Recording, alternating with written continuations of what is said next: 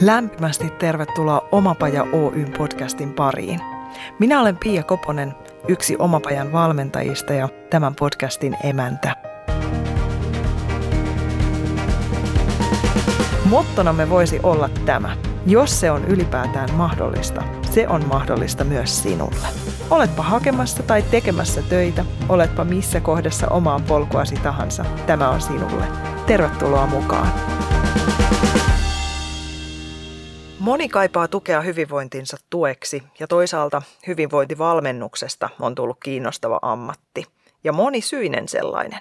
Sosiaalisen median vilinässä eteen tulee jos jonkinlaista ihanalta kuulostavaa yhdistelmää. Mutta millaista se on toisen hyvinvoinnin tukeminen oikeasti työnä? Mitä se vaatii ja mitä se pitää sisällään? Mikä vie kyseisen ammatin pariin?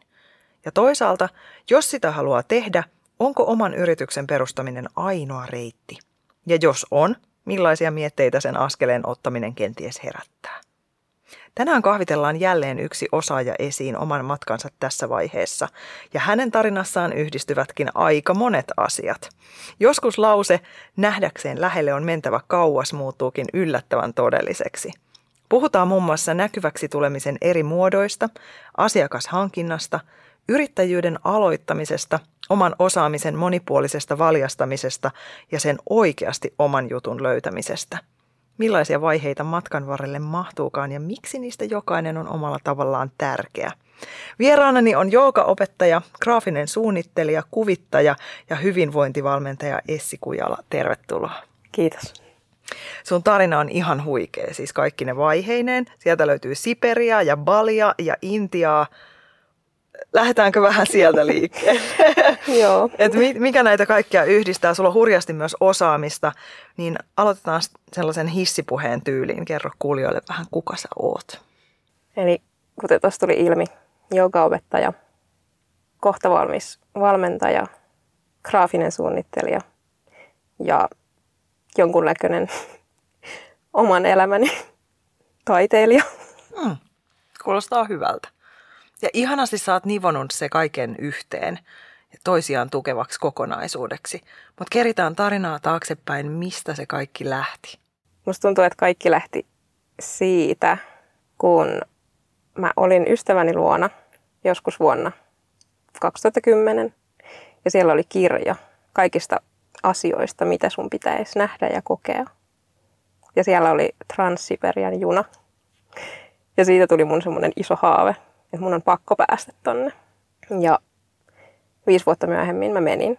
Ja tota, siitä alkoi semmoinen reissailukuume. Ja aina kun mä olin Suomessa, niin oli semmoinen olo, että nyt on pakko niin kuin vaan tehdä rahaa ja lähteä taas jonnekin. Et mulla ei ole koskaan oikeastaan ollut semmoinen olo, että pystyn tehdä töitä niin sanotusti. Joo. Mä inhosin työntekoa sanoit, että oli pakko tehdä vaan rahaa. Millä sä teit rahaa ja rahoitit noin kaikki sun reissut?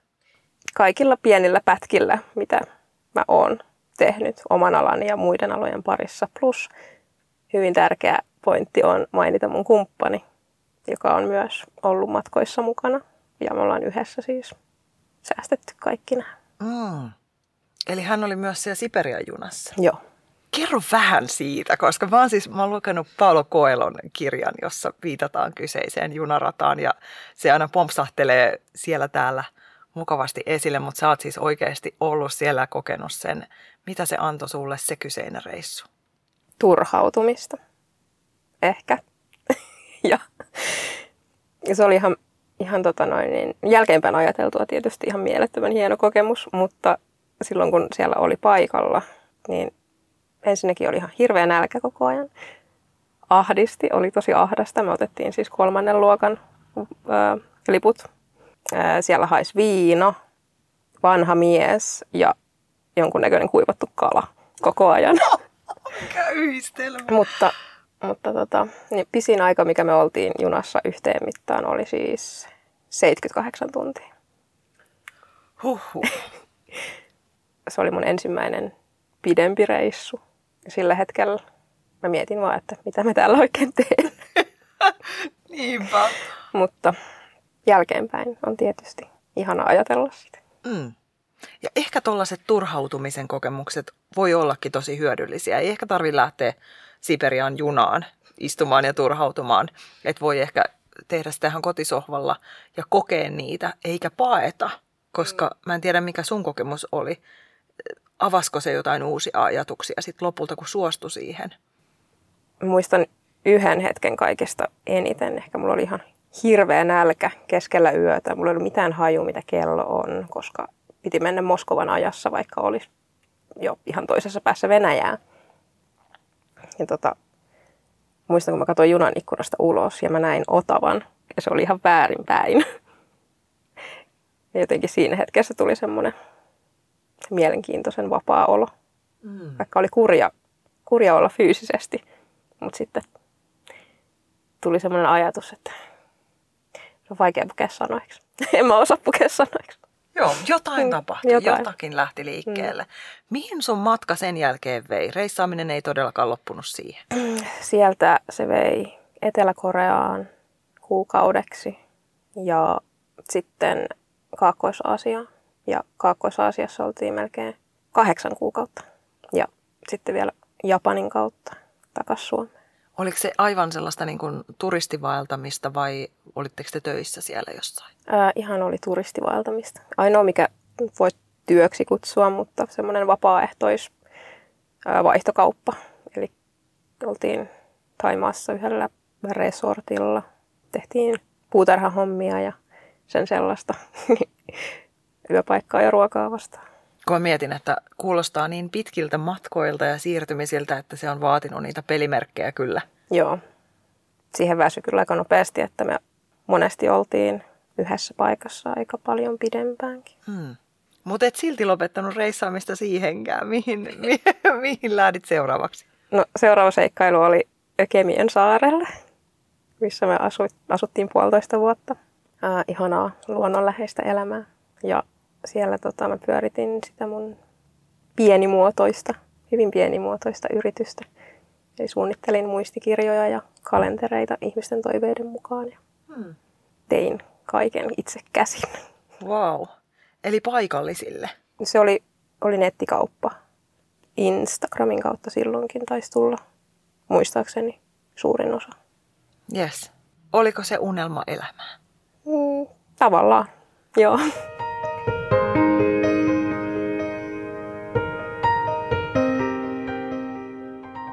Missä vaiheessa joogaopettajuus tuli kehiin ja mitä siinä tapahtui? Joogan kanssa mulla on ollut kanssa melko pitkä matka. Eli mun ensimmäinen muisto oli, siis mun isä harrasti astanga joogaa silloin kun mä olin pieni. Niin siitä jäi jotain mieleen. Mä muistan, että mä seisoin mun isän polvilla, kun se yritti venytellä perhosasennossa, kun mä olin pieni. Ja tota, Muistan lukeneeni jotain jooga-aiheista kirjaa lapsena ja koittanut tehdä itsenäisesti niitä hengitysharjoituksia. Enhän mä tiennyt, mitä ne oli, mutta se oli mun ensimmäinen kokemus. Mm, eli aika pitkä kokemus on. Joo. Missä vaiheessa se tuli sitten mieleen, että hei, mä voisin ruveta opettaa tätä? No, se ei oikeastaan tullut koskaan mieleen. Okei, okay, mitä tapahtuu? Siinä vaiheessa, kun mä menin koulutukseen, niin mulla oli muutaman vuoden yhtenäinen harjoitus takana. Mä olin, olin harjoitellut ja tehnyt joogaa vuodesta 2010 saakka. Ja tota, no siinä vaiheessa, kun mä olin taas maailmalla, niin mistähän se tuli edes? Mä en muista, minkä takia mä halusin lähteä opettajakoulutukseen. Joo, nyt mulle tulee mieleen. siis se meni niin, että mun kumppani, mä olin ollut Balilla ihan vaan oma tekosessa joogaretriitissäni pari kuukautta ja mun kumppani oli sillä välin opiskellut vapaasukellusta yhdellä pienellä indonesialaisella saarella ja se opiskeli siis vapaasukelluksen ohjaajaksi ja sai työpaikan kyseiseltä saarelta. Mm. Ja joku oli sille sanonut, että onpa harmi, että sun tyttöystävä ei ohjaa joogaa, kun täällä tarvitaan joogaopettajia. Mä taisin samana iltana varata niin kuukauden päästä alkavan koulutuksen Intiasta. Ihan, sitä ei paljon mietitty sitten enää. Joo. Intiassa? Joo tuliko se poikaystävä sinnekin mukaan vai jäikö hän sitten niihin hommiin sinne? Öö, ei tullut mukaan. Menin Joo. yksin. Kauan se kesti? Mm, se oli kuukauden intensiivinen kurssi ja sitten mä jäin vielä kuukaudeksen jälkeen pyörimään intiaan. No, saitko töitä sen jälkeen, kun sulla oli se joogaopekortti? Joo, kyllä. Vaikka menin sinne saarelle, niin siellähän oli juuri tapahtunut iso maanjäristys Lompokin alueella ja kaikki, kaikki oli maan tasalla, mutta ei siitä mennyt kuin muutama kuukausi, kun turistit alkoi tuleen takaisin ja sieltä löytyi semmoinen joogapaikka, jonka joogaopettaja oli tämän kyseisen maanjäristyksen takia lähtenyt pois. Joten mä menin sitten sen paikalle. Cool. Asioilla on tapana järjestyä. Joo, Riittikö se elättämään sua siellä vai teitkö sä jotain muutakin? kyllä se riitti yhdessä mun ja mun kumppanin rahat, niin riitti aivan mainiosti. Olisi riittänyt siis, oltaisiin me edetty aika herroiksi, jos me oltais syöty esimerkiksi paikallista ruokaa tai kokattu itse, mutta, mutta me käytiin ulkona syömässä ravintoloissa. Mun oli pakko joka aamu saada mun cappuccinot ja tämmöiset, niin hyvin riitti siis.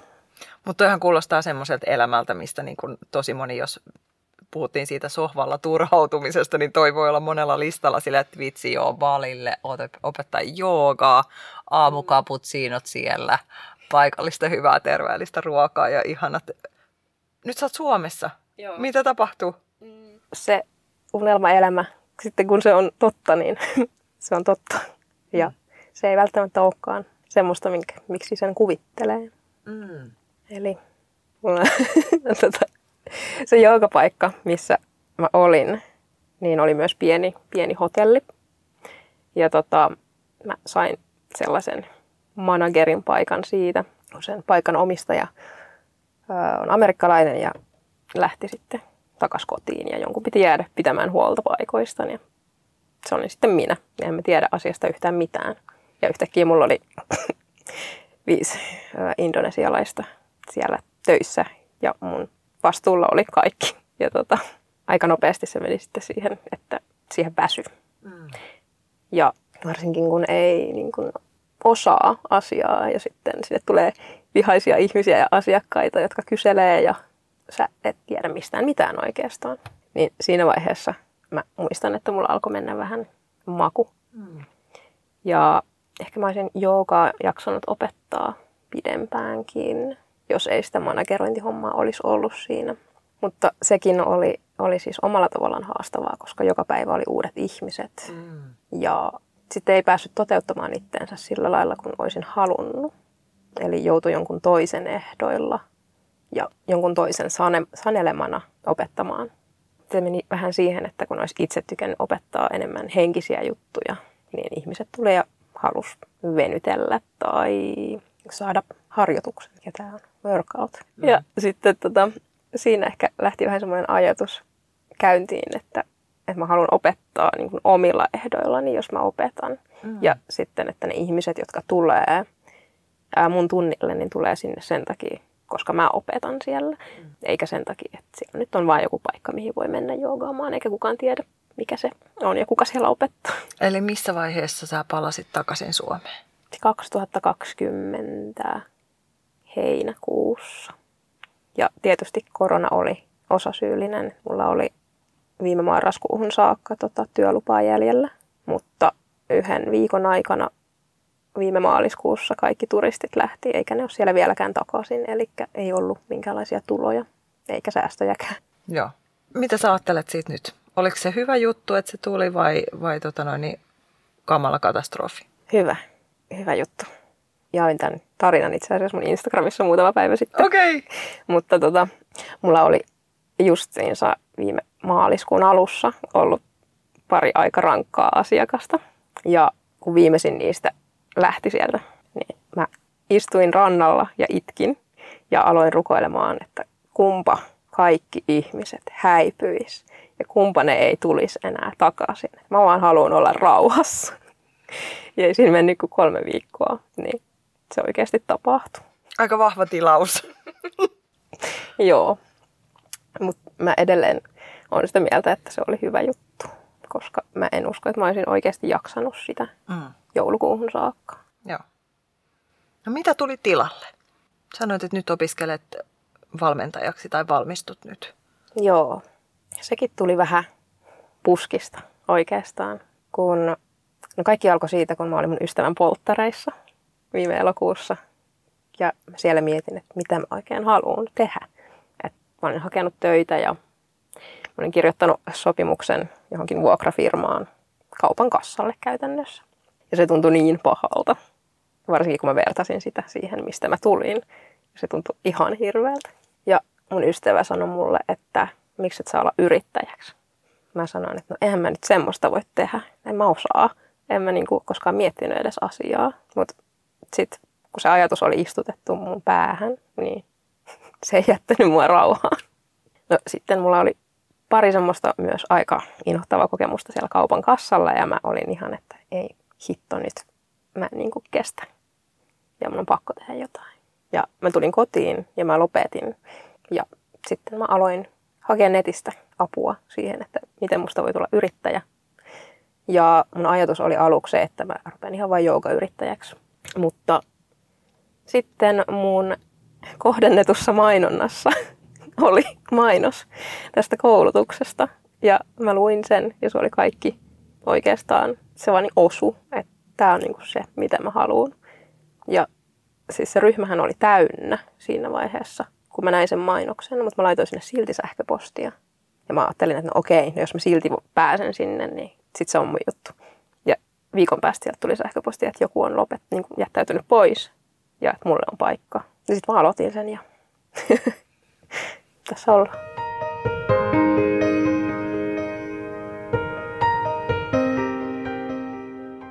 Mikä siinä on semmoista siinä valmentajan työssä, joka sua kutsuu eniten? No ehkä juuri se, kun tuntuu siltä, että on itse ollut tosi hukassa siitä asti, kun oikeastaan yläaste loppu vuonna 2005. Ja tota, tuntuu, että nyt pitää etsiä joku juttu ja löytää joku juttu ja sitten pysyä sillä tiellä. Ja, tai sitten vaihtoehtoisesti etsiä joku työ ja sitten olla siinä työssä. Ja yksi asia, mitä, mitä niin kuin ihmiset sanoo, kun lähdettiin reissaamaan mun poikaystävän tai miehen, miehen kanssa. Kai se nyt on jo mies. Onko se jo mies? niin. Yksi asia, mitä ihmiset sanoo, että, että oletteko te ihan hulluja, että ettehän te tiedä, minkälainen on työllisyystilanne, kun te tuutte takaisin. Ja nyt kun on työpaikka, niin pitäisihän siitä pitää kiinni. Ja mm. tämmöinen ajatusmaailma oli se, se ei vaan niin sopinut mulle. Ja mua ärsytti ne kommentit niin paljon. Mutta mä luulen, että jos, jos mulla olisi itselläni ollut aiemmin mahdollisuus jotain kautta työskennellä valmentajan kanssa, niin moni asia olisi voinut ollut ehkä olla helpompaa. Ihan vaan se niin kuin ajatusten selkiyttäminen ja juuri se, että on ihan ok, ettei tiedä. Ja tota, se, että voi auttaa ihmisiä, jotka on tai kokee samanlaisia tunteita, samanlaisia tilanteita ja että niille voi olla jotenkin avuksi ja tukena siinä niiden omassa ää, prosessissa, mikä tahansa sitten on. Hmm. Onko toi, mua kiinnostaa, että onko tavallaan se sun oma koulutus nyt hyvinvointivalmentajaksi, niin onko se antanut sulle myös uusia eväitä oman hyvinvoinnin suhteen? On ihan älyttömästi, joo joka kerta, koko ajan. Joo. Siellä on mistä ammentaa. Joo, Joo. kyllä. Palataan siihen yrittäjyysasiaan. Sä mainitsit aikaisemmin, että sä teit niitä äh, muistikirjoja. Joo. Instatilin kautta verkkokauppa, what? Miten se on mahdollista ja pyörikö se edelleen? Ää, se ei pyöri. Siis Instagramin kautta tuli, tuli tota asiakkaat ja Etsy oli myyntialusta. Okei. Okay. Ja sä saat sen kuulostaa tosi helpolta. Joo. Ihmiset vaan, ihmiset vaan tulee Instagramin kautta ja sitten vaan myy niille, mitä Joo. haluaa. Joo, kyllä. Onko se niin helppoa? On. Mutta sä oot saanut, hei nyt, nyt vähän kuulijalle, tota, Essi on tehnyt hurjan duunin sen oman Instatilinsä kanssa ja sä pyörität sitä komeasti. Anna muutamia vinkkejä, mitä siinä täytyy ottaa huomioon, että sen saa pyöriä silleen, että se palvelee tuolla tavalla, mitä sä kuvailet. No ehkä mun paras vinkki on se, että ei kannata kuunnella ketään muuta. Koska mä oon viettänyt tosi paljon aikaa katselen muiden ihmisten tilejä, varsinkin semmoisten, jotka on niin sanotusti eksperttejä tässä asiassa. Ja sieltä tulee hyviä vinkkejä, mutta ne ei välttämättä ole semmoisia, mitkä toimii just sulle. Pitää uskaltaa olla oma itsensä. ja tehdä toisin kuin joku ekspertti sanoo. Hmm. Mitä sä oot esimerkiksi tehnyt toisin kuin joku ekspertti sanoo? Mä hylkäsin strategiat, mä hylkäsin suunnittelun ja hylkäsin kaikenmoisen tuommoisen tavoitteellisuuden, mm-hmm. mikä on kuulemma tosi huono juttu. Mutta sulla se toimii. Joo. Niin ei se ole huono juttu silloin. Niin. Eli mitä, miten sä käytät sitä? Onko sulla paljon videoita siellä? Onko sul, tiedätkö, miten sä käytät sitä? Mulla on kaikkea. Mulla on videoita, kuvia, tekstejä, tarinoita. Ja ne tulee ihan sillä lailla suoraan sydämestä niin sanotusti, että jos musta tuntuu, että mä haluan julkaista jotain, niin sitten mä julkaisen. Ja millä nimellä sut sieltä löytää nyt, jos joku kuulija on silleen, että mä haluan päästä seuraamaan Essiä? Ää, eli Creating Essi. Onko sulla siellä joku pääfokus, mitä sä haluat viestittää ensisijaisesti?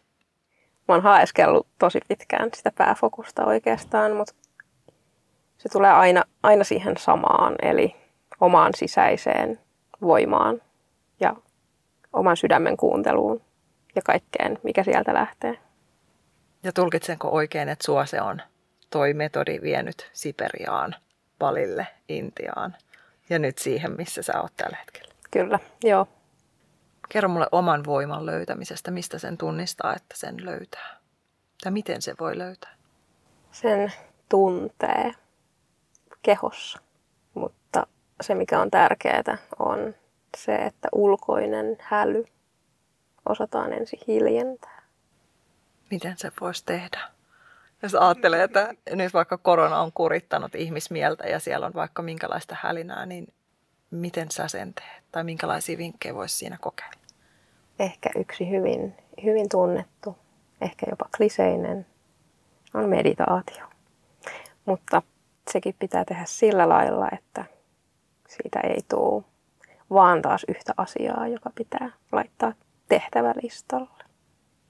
Joo, se on varmasti kaikista tehokkain keino sitten, kun löytää itselleen semmoisen sopivan tekniikan, sopivan tyylin, sopivan ajan.